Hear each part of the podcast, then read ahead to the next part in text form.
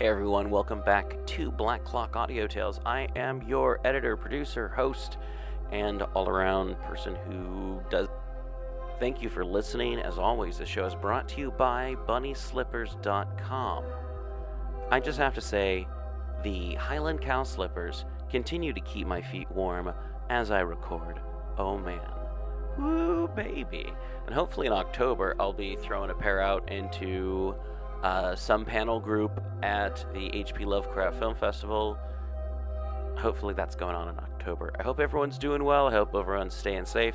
I hope everyone's staying clean. And when you're out and about, staying sterile. I don't know. Hey, just keep your brain going. Listen to some Oz. I, I wonder what happens if if uh, you sync uh, this podcast up with uh, Pink Floyd's Dark Side of the Moon, or who maybe if you uh, play the podcast while you watch Live at Pompeii. I don't know. Anyway, so um, I, I, don't mean to laugh at my own jokes, but there's no one else here too. So yeah. Um, hope you checked out and enjoyed David Heath talking about Wizard of Oz and pop culture and Coming up soon, we're going to have Ken Hite talking about The Wizard of Oz. I should have done a special where I put them together, but I didn't think about that. Oh man, I fell down some stairs the other day. I hurt my ankle and my wrist. It's. I'm, I'm finally getting this all out at the last minute, but yeah. So, hey, I hope you enjoy this. I hope you enjoy this week. This is the final week of Oz. This is the fifth story of Dorothy Gale. Yeah, Dorothy Gale. Okay, so, but there's a ton more Oz books out there. There is seriously an insane amount of Oz books. They kept writing them. Not just, uh, like, um, kind of like the Oz, kind of like the Oz Society approves fan fiction kind of stuff. It's a ton of stuff out there. I, I, I recommend checking out the artwork at least. It's it's very cool, interesting stuff, and yeah, Wizard of Oz. It's fun. It's I enjoy it. I hope ho- hopefully you're enjoying it and you've made it through the five books. I can't remember what next month is, but it's going to be fun. And also, don't forget to check out People's Guide to the Cthulhu Mythos coming out on Tuesday of this week. And we're going to be talking about a certain region of France that Clark Ashton Smith wrote about. And what else can we think? Yeah, no, remember to subscribe, listen, uh, tell your friends about it. And that's the best way you can help the show is rate and review on iTunes, Stitcher, and anywhere else that podcasts are found because that's what's helpful. Here we go. Chapter 16 How Dorothy Visited Utensia. There must have been from six to eight dozen spoons in the brigade, and they marched away in the shape of a hollow square with Dorothy, Billina, and Toto in the center of the square. Before they had gone very far, Toto knocked over one of the spoons by wagging his tail, and then the captain of the spoons told the little dog to be more careful or he would be punished. So Toto was careful, and the spoon brigade moved along with astonishing swiftness, while Dorothy really had to walk fast to keep up with it. By and by they left the woods and entered a big clearing, in which was the kingdom of Utensia. Standing all around the clearing were a good many cook stoves, ranges, and grills of all sizes and shapes, and beside these there were several kitchen cabinets and cupboards, and a few kitchen tables. These things were crowded with utensils of all sorts frying pans, saucepans, kettles, forks, knives, basting and soup spoons, nutmeg graters, sifters, colanders, meat saws, flat irons, rolling pins, and many other things of a like nature. When the Spoon Brigade appeared with the prisoners, a wild shout arose, and many of the utensils hopped off their stoves or their benches and ran crowding around Dorothy and the hen and the dog. Stand back, cried the captain sternly, and he led his captives through the curious throng until they came before a big range that stood in the center of the clearing. Beside this range was a butcher block upon which lay a great cleaver with a keen edge. It rested upon the flat of its back, Its legs were crossed, and it was smoking a long pipe. Wake up, Your Majesty, said the captain. Here are prisoners. Hearing this, King Cleaver sat up and looked at Dorothy sharply. Grizzle and fat, he cried. Where did this girl come from? I found her in the forest and brought her here as a prisoner. Why did you do that? inquired the king, puffing his pipe lazily. To create some excitement, the captain answered. It is so quiet here that we are all getting rusty for want of amusement. For my part, I prefer to see stirring times. Naturally, returned the cleaver with a nod. I have always said, Captain, without a bit of irony, that you are a sterling officer and a solid citizen, bold and polished to a degree. But what do you expect me to do with these prisoners? That is for you to decide, declared the captain. You are the king. To be sure, to be sure, murmured the cleaver musingly. As you say, we have had dull times since the steel and grindstone eloped and left us. Command my counselors and the royal courtiers to attend me, as well as the high priest and the judge. We'll then decide what can be done. The captain saluted and retired, and Dorothy sat down on an overturned kettle and asked, Have you anything to eat in your kingdom? Here, get up, get off of me, called a faint voice, at which His Majesty the Cleaver said, Excuse me, but you're sitting on my friend, the tin quart kettle? Dorothy at once arose, and the kettle turned right side up and looked at her reproachfully. I'm a friend of the king, so no one dares sit on me, said he. I'd prefer a chair anyway, she replied. Sit on that hearth, commanded the king. So Dorothy sat on the hearth shelf of the big range, and the subjects of Utensia began to gather around in a large and inquisitive throng. Toto lay at Dorothy's feet, and Billina flew upon the range, which had no fire in it, and perched there as comfortably as she could. When all the counselors and courtiers had assembled, and these seemed to include most of the inhabitants of the kingdom, the king rapped on the block for order and said, Friends and fellow utensils, our worthy commander of the Spoon Brigade, Captain Dip, has captured the three prisoners you see before you and brought them here for. Uh, for. I don't know what for. So I ask your advice how to act in this matter, and what fate should I mete out to these captives? Judge Sifter, stand on my right. It is your business to sift this affair to the bottom. High Priest Colander, stand on my left, and see that no one testifies falsely in this matter. As these two officials took their places, Dorothy asked, Why is the Colander the High Priest? He's the holiest thing we have in the kingdom, replied King Kleaver. Except me, said a sieve. I'm the whole thing when it comes to holes.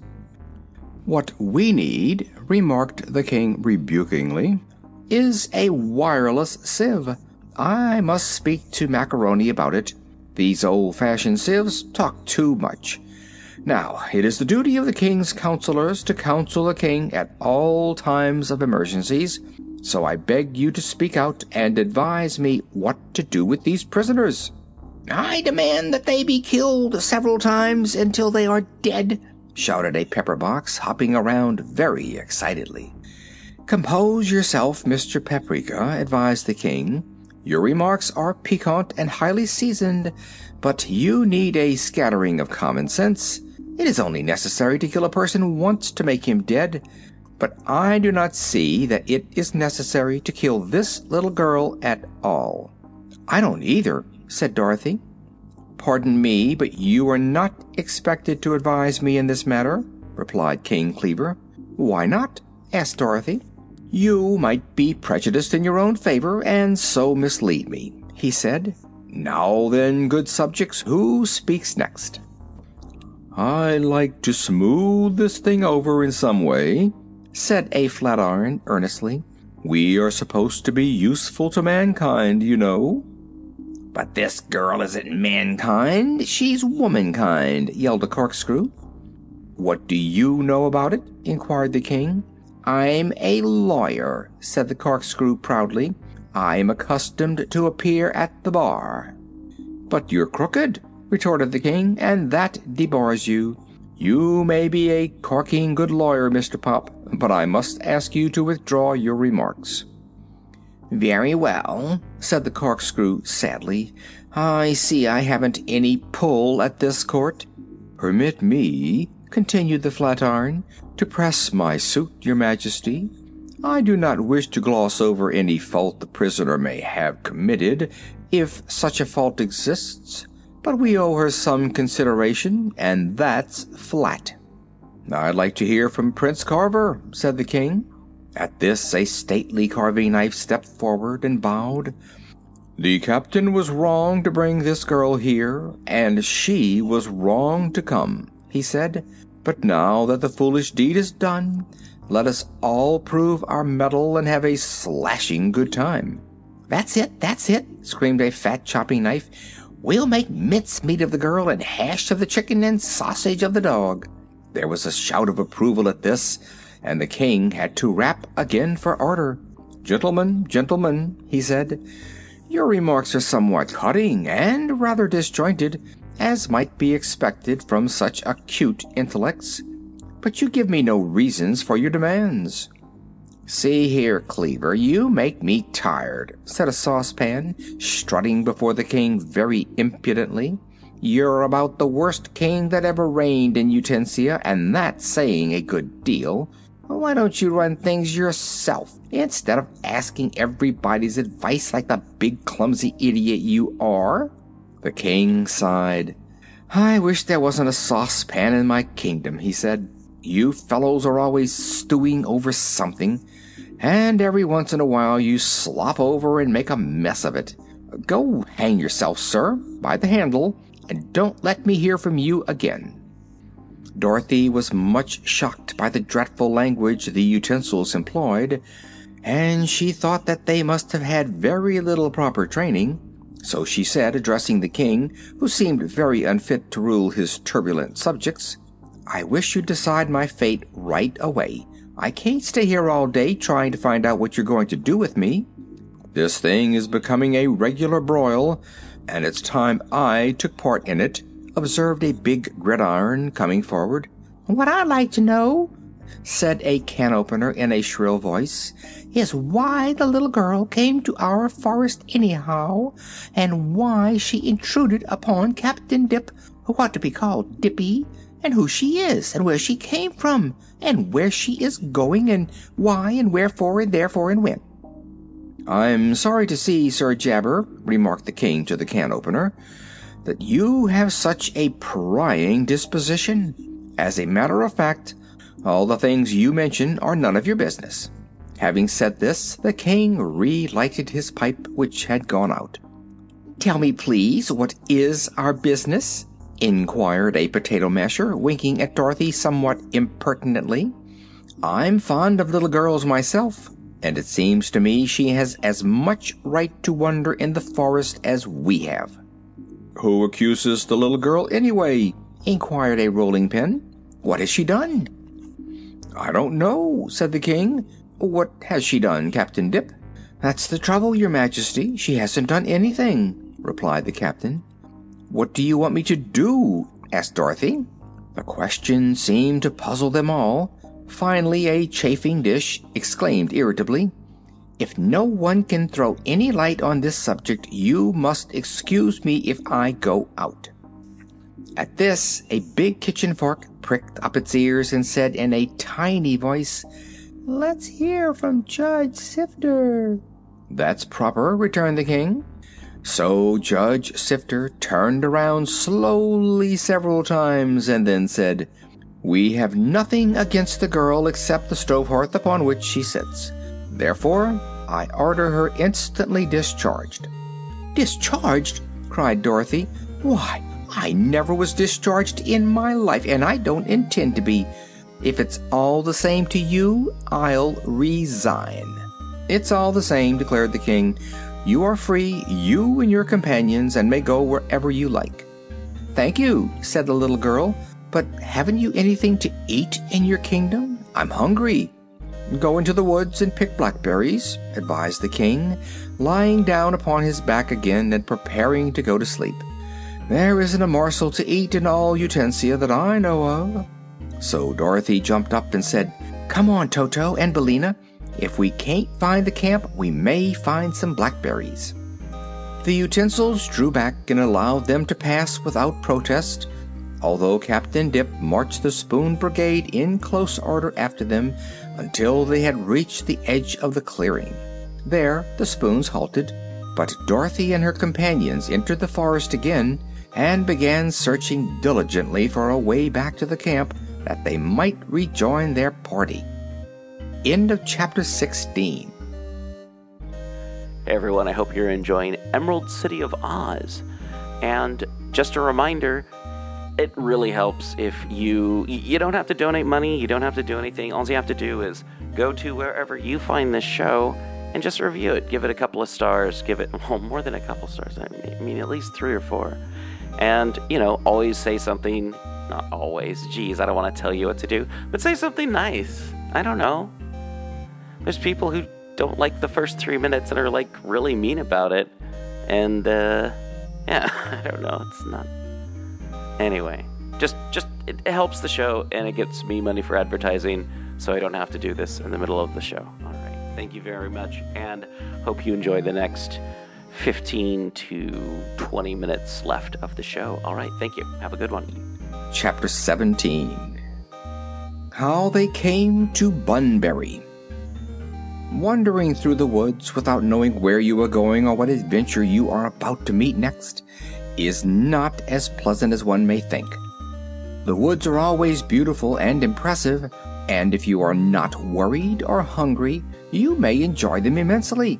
But Dorothy was worried and hungry that morning, so she paid little attention to the beauties of the forest and hurried along as fast as she could go. She tried to keep in one direction and not circle around, but she was not at all sure that the direction she had chosen would lead her to the camp. By and by, to her great joy, she came upon a path. It ran to the right and to the left, being lost in the trees in both directions, and just before her upon a big oak were fastened two signs with arms pointing both ways. One sign read, Take the other road to Bunbury, and the second sign read, Take the other road to Bunnybury. Well, exclaimed Billina, eyeing the signs, this looks as if we were getting back to civilization again. I'm not sure about the civilization, dear, replied the little girl, but it looks as if we might get somewhere, and that's a big relief anyhow. Which path shall we take? inquired the yellow hen. Dorothy stared at the signs thoughtfully. Bunbury sounds like something to eat, she said. Let's go there. It's all the same to me, replied Billina. She had picked up enough bugs and insects from the moss as she went along to satisfy her own hunger, but the hen knew Dorothy could not eat bugs, nor could Toto. The path to Bunbury seemed little traveled, but it was distinct enough and ran through the trees in a zigzag course until it finally led them to an open space filled with the queerest houses Dorothy had ever seen. They were all made of crackers laid out in tiny squares, and were of many pretty and ornamental shapes, having balconies and porches with posts of breadsticks and roofs shingled with wafer crackers. There were walks of bread crusts leading from house to house, and forming streets, and the place seemed to have many inhabitants. When Dorothy, followed by Billina and Toto, entered the place, they found people walking the streets or assembled in groups talking together or sitting upon the porches and balconies. And what funny people they were! Men and women and children were all made of buns and bread. Some were thin and others fat, some were white some light brown and some very dark of complexion. A few of the buns, which seemed to form the more important class of the people, were neatly frosted. Some had raisins for eyes and currant buttons on their clothes. Others had eyes of cloves and legs of stick cinnamon, and many wore hats and bonnets frosted pink and green. There was something of a commotion in Bunbury when the strangers suddenly appeared among them. Women caught up their children and hurried into their houses, shutting the cracker doors carefully behind them. Some men ran so hastily that they tumbled over one another, while others, more brave, assembled in a group and faced the intruders defiantly. Dorothy at once realized that she must act with caution in order not to frighten these shy people who were evidently unused to the presence of strangers. There was a delightful fragrant odor of fresh bread in the town, and this made the little girl more hungry than ever.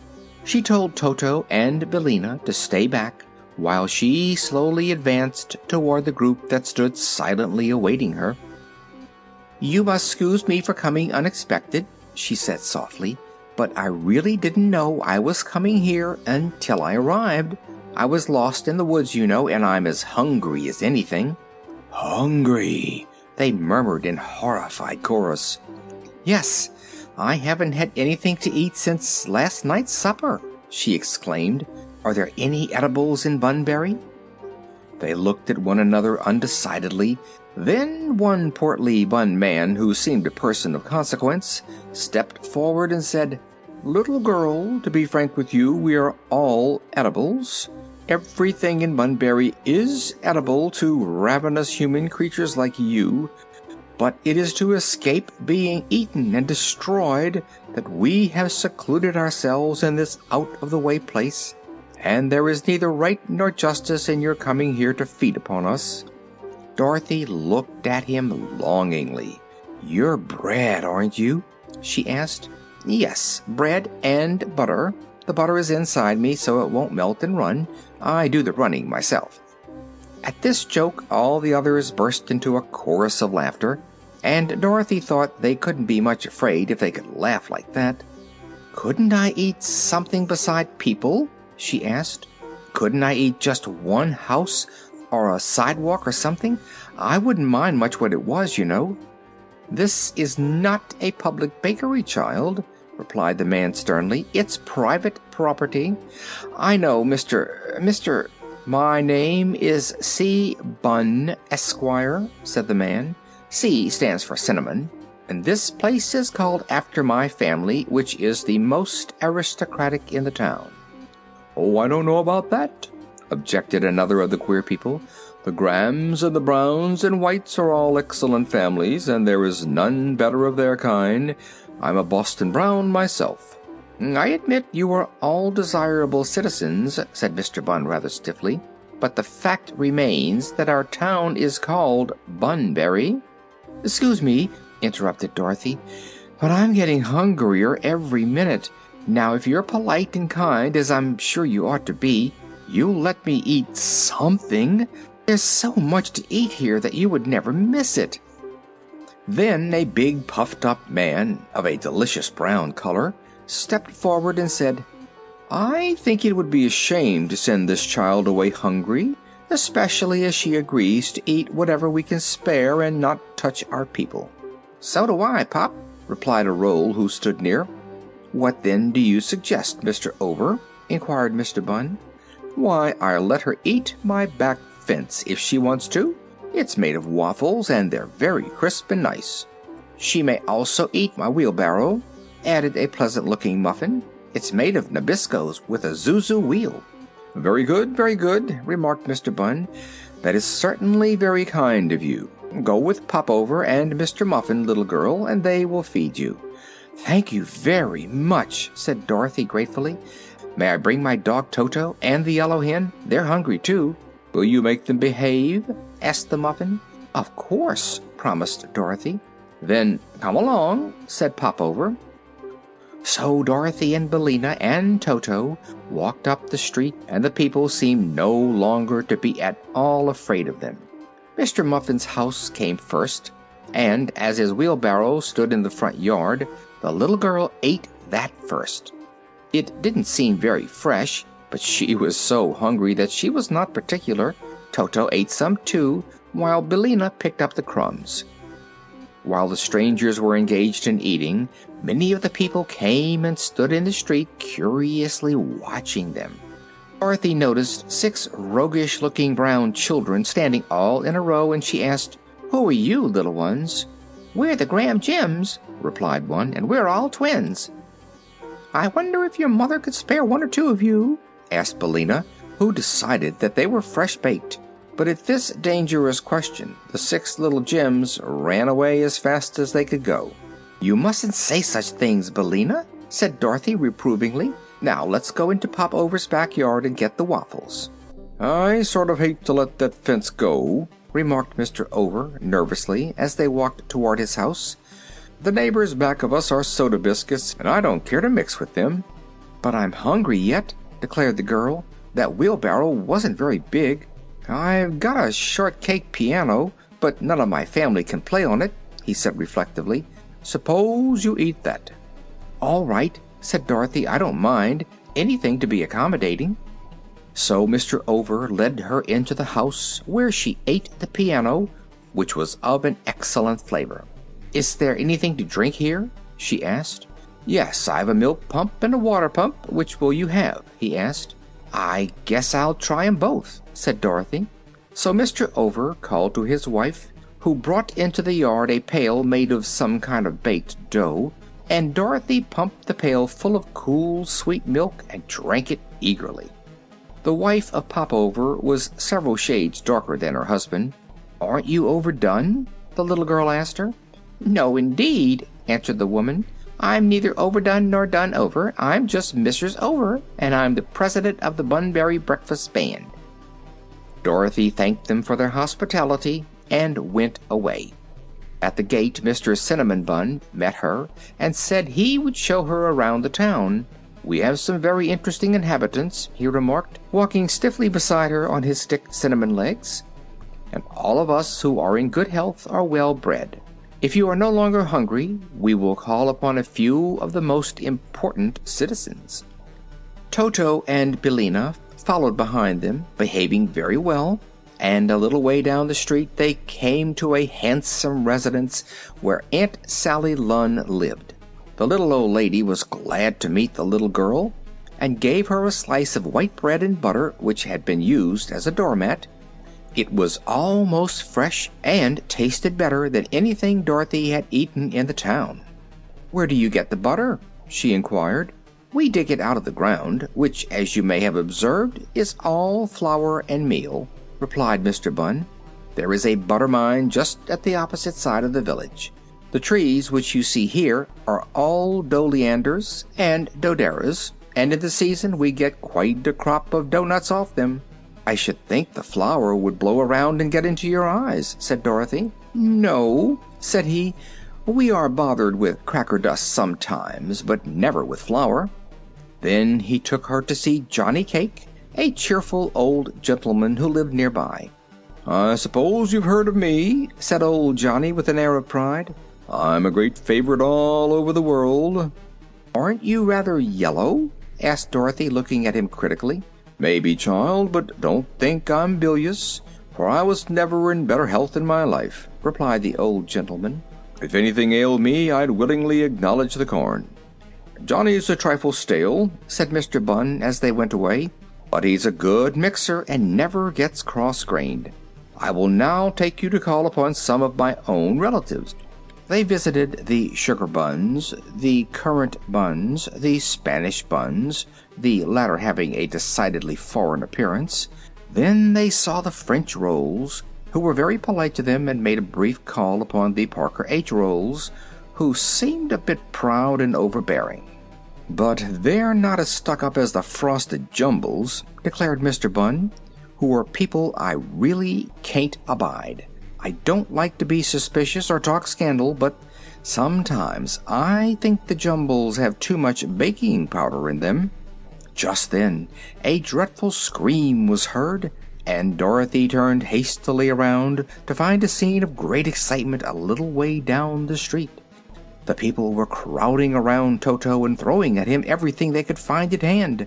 They pelted the little dog with hardtack, crackers, and even articles of furniture which were hard baked and heavy enough for missiles. Toto howled a little as the assortment of baked stuff struck him, but he stood still, with head bowed and tail between his legs, until Dorothy ran up and inquired what the matter was. Matter? cried a rye loafer indignantly. Why, the horrid beast has eaten three of our dear crumpets, and is now devouring a salt rising biscuit. Oh, Toto, how could you? exclaimed Dorothy, much distressed. Toto's mouth was full of his salt rising victim, so he only whined and wagged his tail. But Billina, who had flown to the top of a cracker house to be in a safe place, called out, Don't blame him, Dorothy. The crumpets dared him to do it. Yes, and you pecked out the eyes of a raisin bun, one of our best citizens, shouted a bread pudding, shaking its fist at the yellow hen. What's that? What's that? wailed Mr. Cinnamon Bun, who had now joined them. Oh, what a misfortune! What a terrible misfortune! See here, said Dorothy, determined to defend her pets. I think we've treated you all pretty well, seeing your eatables and regular food for us. I've been kind to you and eaten your old wheelbarrows and pianos and rubbish and not said a word. But Toto and Billina can't be expected to go hungry when the town's full of good things they like to eat, 'cause they can't understand your stingy ways as I do. You must leave here at once, said Mr. Bunn sternly. Suppose we won't go, said Dorothy, who was now much provoked. Then, said he, we will put you into the great ovens where we are made and bake you. Dorothy gazed around and saw threatening looks upon the faces of all. She had not noticed any ovens in the town, but they might be there nevertheless, for some of the inhabitants seemed very fresh.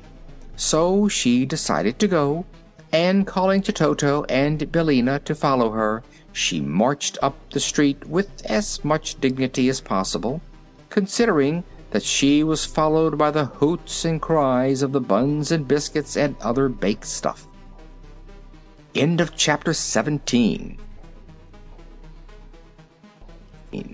Chapter 18 How Ozma Looked into the Magic Picture. Princess Ozma was a very busy little ruler, for she looked carefully after the comfort and welfare of her people and tried to make them happy. If any quarrels arose, she decided them justly. If anyone needed counsel or advice, she was ready and willing to listen to them. For a day or two after Dorothy and her companions had started on their trip, Ozma was occupied with the affairs of her kingdom. Then she began to think of some manner of occupation for Uncle Henry and Aunt Em that would be light and easy and yet give the old people something to do. She soon decided to make Uncle Henry the keeper of the jewels, for someone really was needed to count and look after the bins and barrels of emeralds, diamonds, rubies, and other precious stones that were in the royal storehouses. That would keep Uncle Henry busy enough, but it was harder to find something for Aunt Em to do. The palace was full of servants, so there was no detail of housework that Aunt Em could look after. While Ozma sat in her pretty room, engaged in thought, she happened to glance at her magic picture. This was one of the most important treasures in all the Land of Oz. It was a large picture set in a beautiful gold frame, and it hung in a prominent place upon a wall of Ozma's private room. Usually, this picture seemed merely a country scene but whenever Ozma looked at it and wished to know what any of her friends or acquaintances were doing, the magic of this wonderful picture was straightway disclosed, for the country scene would gradually fade away, and in its place would appear the likeness of the person or persons Ozma wished to see, surrounded by the actual scenes in which they were then placed. In this way the princess could view any part of the world she wished, and watch the actions of anyone in whom she was interested. Ozma had often seen Dorothy in her Kansas home by this means, and now, having a little leisure, she expressed a desire to see her little friend again. It was while the travelers were at Fuddlecumjig, and Ozma laughed merrily as she watched in the picture her friends trying to match the pieces of Grandmother Gnit. They seem happy and are doubtless having a good time, the girl ruler said to herself, and then she began to think of the many adventures she herself had encountered with Dorothy.